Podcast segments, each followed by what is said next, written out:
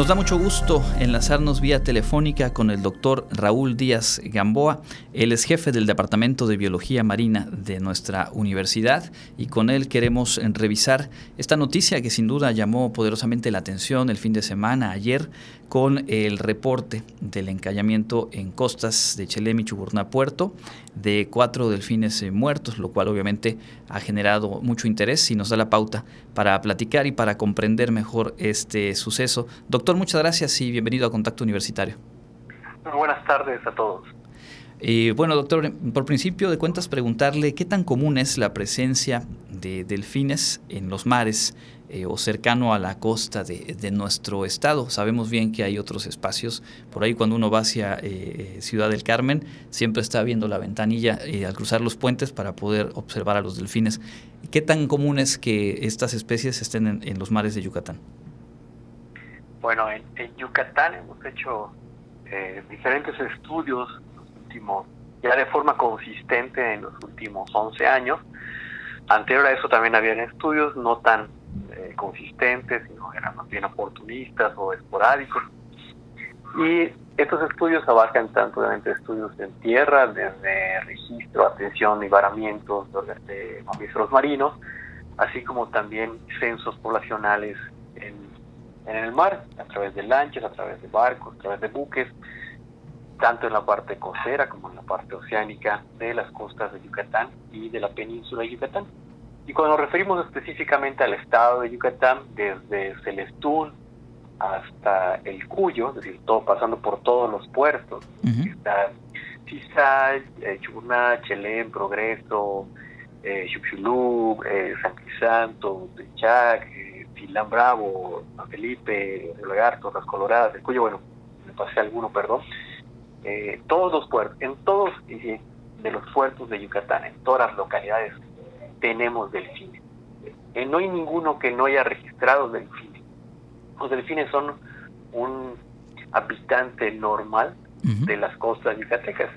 Y cuando tú mencionas que, bueno, desde la carretera ahí por de, Ciudad del Cano, me dice que que se podían ver, ¿no? Aquí se ven igualito, se ven desde la orilla, se ven desde el malecón, se ven desde el puerto de abrigo. Obviamente, pues hay que esperar y, y, coincidir en el momento en el que los organismos pasan. Verdad, pasan muy cerca de las costas de Yucatán y de la orilla. Mucha gente los ha visto en la época veraniega, cuando estos avistamientos aumentan, pues porque hay más gente eh, pasando más tiempo bañándose o en la playa, ¿no? Existe mayor probabilidad de verlos, pero ya existen, ahí, ahí, ahí viven normalmente, ahí se encuentran y están todo el año, organismos que están ahí todo el año. Ahí cuando me preguntan, ¿no?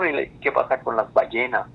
En el caso de las ballenas es menos probable verlas porque estas están en aguas más profundas y la costa yucateca es muy somera, muy poco profunda. Y para darnos una idea, eh, la plataforma continental termina más allá de los 300 kilómetros. Entonces, si nosotros avanzamos unos 300 kilómetros desde la orilla, podríamos empezar a ver ballena, cosa que si nos movemos en Cancún, yo creo que a los primeros 10 metros ya alcanzamos la profundidad que aquí tendríamos que alcanzar recorriendo 300 kilómetros. Claro. Pero aquí tenemos delfines costeros que son habitantes normales. Y hay un montón, además. De acuerdo. Ahora bien, ¿qué factores pueden dar lugar a, un hallazgo como, el de este fin de semana? Bueno, en los estudios que hemos hecho en los últimos 10, 11 años sobre varamientos de Yucatán, hemos analizado estos casos año con año y los registros de muertes, cuando se determina una causa de muerte, puede tener, no existe una razón única. A nivel mundial son muchísimas las razones por las que un organismo puede quedar varado o encallado en las costas, que sea vivo o muerto.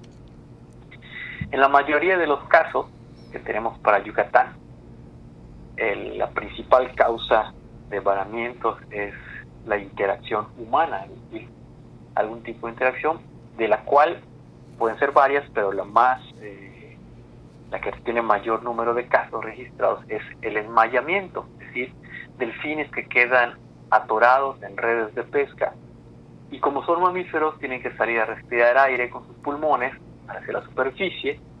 Entonces cuando quedan atorados en una red pues no lo pueden hacer y eventualmente se asfixian. Y esta es la principal causa de muerte en de los varamientos aquí en los de Yucatán. Aquí hay que hacer una aclaración muy importante, no es una no es la intención de los pescadores yucatecos matar delfines, simplemente están ejerciendo su labor pesquera, pero los delfines o no saben lo que es una red, o peor aún, se sienten atraídos por los peces que están en estas redes y al acercarse pues quedan atorados y no pueden zafarse y se ahogan. Esa es la principal causa de muerte, pero bueno, hay, hay otras como está la caza directa, la contaminación, eh, las enfermedades, la desorientación, son las, principales que tenemos aquí en Yucatán. Entiendo, doctor, que eh, pues desde el fin de semana, cuando se da este hallazgo, eh, las autoridades entran en contacto con el Departamento de Biología Marina de, la universidad y justo ustedes han colaborado en la atención a este caso. ¿Qué es lo que procede y qué es lo que ya han realizado el día de hoy? Muy bien. Justo ya estábamos realizando la atención al varamiento de los diferentes ejemplares que eran eh, pues hacer las necropsias correspondientes, las evaluaciones. Y bueno, ¿cómo funciona? Aquí en Yucatán tenemos una red para la atención de los varamientos de mamíferos marinos para todas las costas del estado. Está presidida por Profepa, pero en esta, en esta red colaboramos la Universidad Autónoma de Yucatán, eh, la Comisión de Áreas Naturales Protegidas, diferentes eh, áreas eh, protegidas aquí en el estado, Está la SDS, la Secretaría de Desarrollo Sustentable, está la Armada, eh, Semarnat, existen varias instituciones que colaboran con nosotros, Ecología de Progreso también, el Ayuntamiento de Progreso, a través tanto de Ecología como de la Policía Ecológica. Entonces, cuando hay un aviso o hay un reporte de embaramiento, o a veces a través también de redes sociales, se canaliza a alguna, alguna autoridad, alguna institución, y esto eventualmente nos va a llegar a nosotros en el programa que tenemos el programa de investigación y conservación de mamíferos marinos de Yucatán, que es de la UADI, y donde la UADI en esta red tiene el papel, la labor del comité técnico científico. Entonces nosotros somos los encargados de hacer los estudios para la atención de estos varamientos. En el caso de los delfines varados el fin de semana, pertenecen a una especie que no es común en las costas yucatecas, es un animal oceánico, es decir, que está mucho más allá en aguas mucho más profundas. Eh, son los delfines, fueron los delfines tornillo y al eh, fuimos a tener el varamiento. Estos vararon el sábado y el domingo y llegaron ya muertos a las costas y no tenían había un par de ellos que tenían menos de 24 horas de muertos, con el estudio que hicimos, otros tenían un poquito más, como dos días, él murió en el mar y llegan a la costa.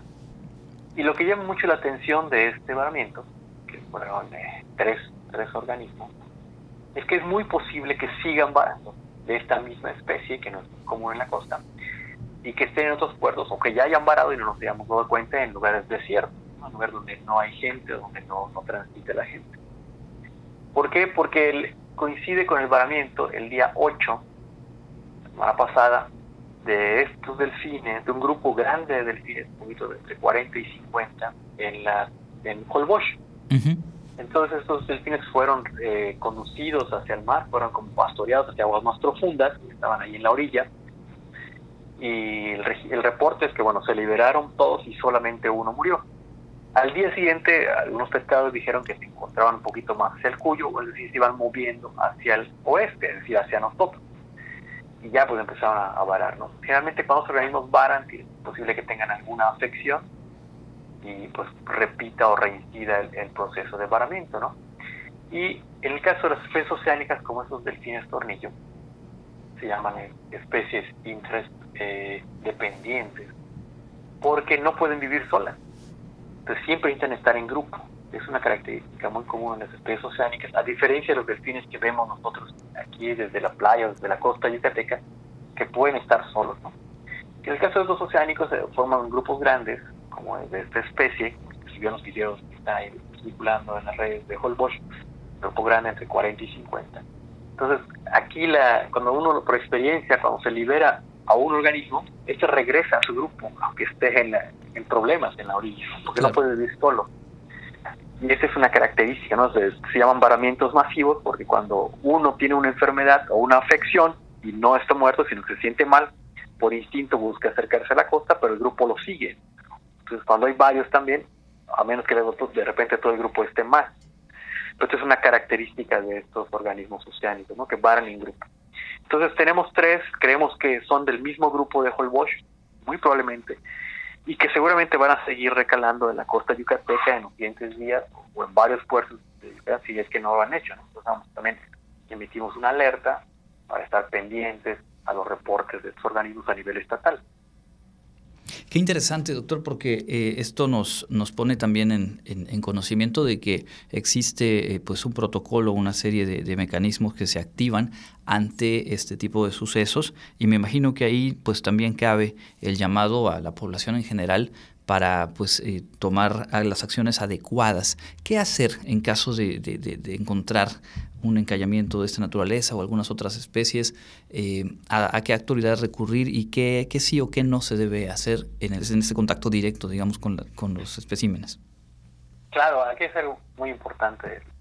Eh, cuando uno se topa de repente con un suceso de estos en la costa, lo primerísimo que hay que hacer, lo más importante es inmediatamente informar, ¿no? informar a la autoridad local, informar a Profepa, informar a la policía, a Semarnat, aquí a, la, a la UADI tenemos nosotros un teléfono para ello, entran a en Facebook, donde dice Pick WADI, el programa de investigación y conservación de mamíferos marinos de Yucatán, por sus siglas, Pick WADI, ahí van a encontrar los teléfonos y se pueden reportar, hay gente que nos reporta desde WhatsApp, nos envía, con la magia ahorita de las redes sociales y de la tecnología, nos envían en, directo el video, las fotos, la ubicación, las coordenadas exactas, y ya eso nos ayuda a darle una mejor atención.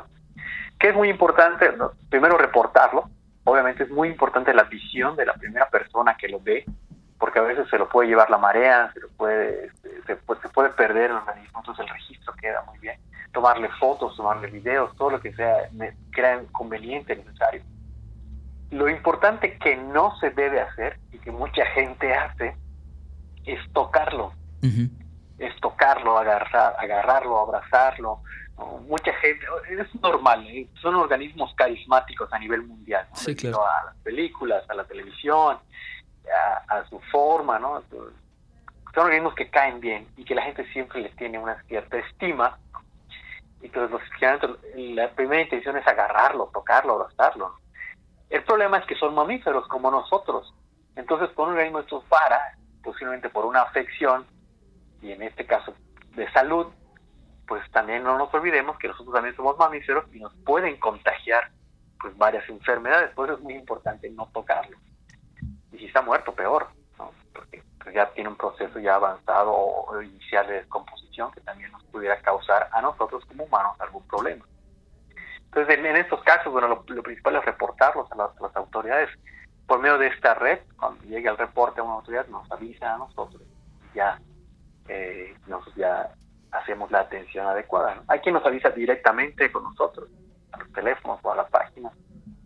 Ya le damos la, atención oportuna, se activa el protocolo estatal de atención a varamientos de mamíferos marinos y así es como actuamos, ¿no? Y esto de la gente es muy importante, es la participación ciudadana, ¿no? Que le llamamos participación científica ciudadana, porque nos ayuda, nosotros obviamente no podemos estar en todos lados, claro. pero nos ayudan mucho los reportes, eh, hay gente, la, percepción ha, cambiado, ¿no? De los últimos 50 años no se veía, o los últimos 20 no se veía, y bueno, ah, pues es un organismo muerto, ¿no? Y ahí quedaba, y ahorita ya no, se trata de, de reportar, más gente eh, hace esto, que es el informarnos, con eso le damos una mejor atención y una atención oportuna a estos casos. Pues sí, sin duda es, es, también muy importante eh, tener esta información. Agradeciéndole este tiempo y ojalá tengamos oportunidad de platicar un poco más adelante. Entiendo que los estudios a partir de estas necropsias continúan y bueno, eh, habrá pues más conocimiento, más claridad sobre qué llevó a, este encallamiento. Le pediría si nos puede proporcionar el número de teléfono, el WhatsApp, en el que se pueden reportar este tipo de casos en este, en este tema en, al Departamento de Biología Marina.